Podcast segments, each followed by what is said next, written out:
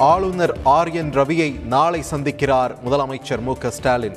NEET விலக்கு மசோதா corona தடுப்பு நடவடிக்கைகள் குறித்து பேச உள்ளதாக தகவல். பொது விநியோக திட்டத்தில் சிவப்பு நிற டிகேஎம் ஒன்பது ரக அரிசி கொள்முதலுக்கு தடை. பொதுமக்கள் விரும்பாததால் தமிழக அரசு முடிவு.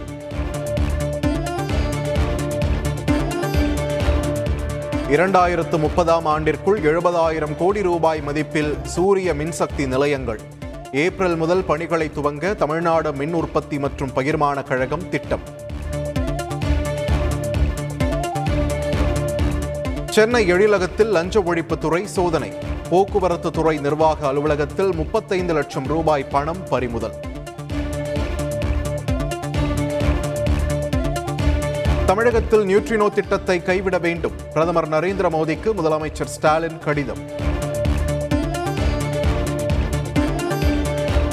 கல்வி கட்டணம் செலுத்தாத மாணவர்களை வகுப்புக்கு வெளியே நிற்க வைக்கக்கூடாது தனியார் பள்ளிகளுக்கு அமைச்சர் அன்பில் மகேஷ் எச்சரிக்கை.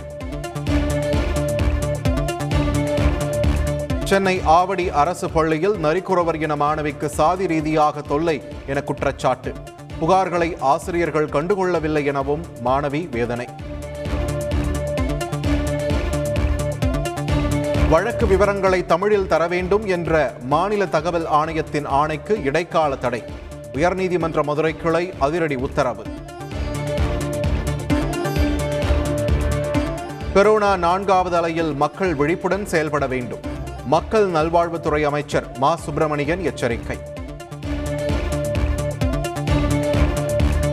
சூப்பர் ஸ்பெஷாலிட்டி படிப்புகளில் அரசு மருத்துவர்களுக்கு ஐம்பது சதவீத இடஒதுக்கீடு வழங்கும் தமிழக அரசாணைக்கு எதிரான வழக்கு. ஓரிரு நாட்களுக்கு இடைக்கால உத்தரவு பிறப்பிக்கிறது உச்சநீதிமன்றம். புதிதாக வெற்றி பெற்ற நான்கு மாநிலங்களுக்கு மேலிட பார்வையாளர்களை நியமித்தது பாஜக. அமித்ஷா நிர்மலா சீதாராமன் எல் முருகன் உள்ளிட்ட மத்திய அமைச்சர்கள் நியமனம்.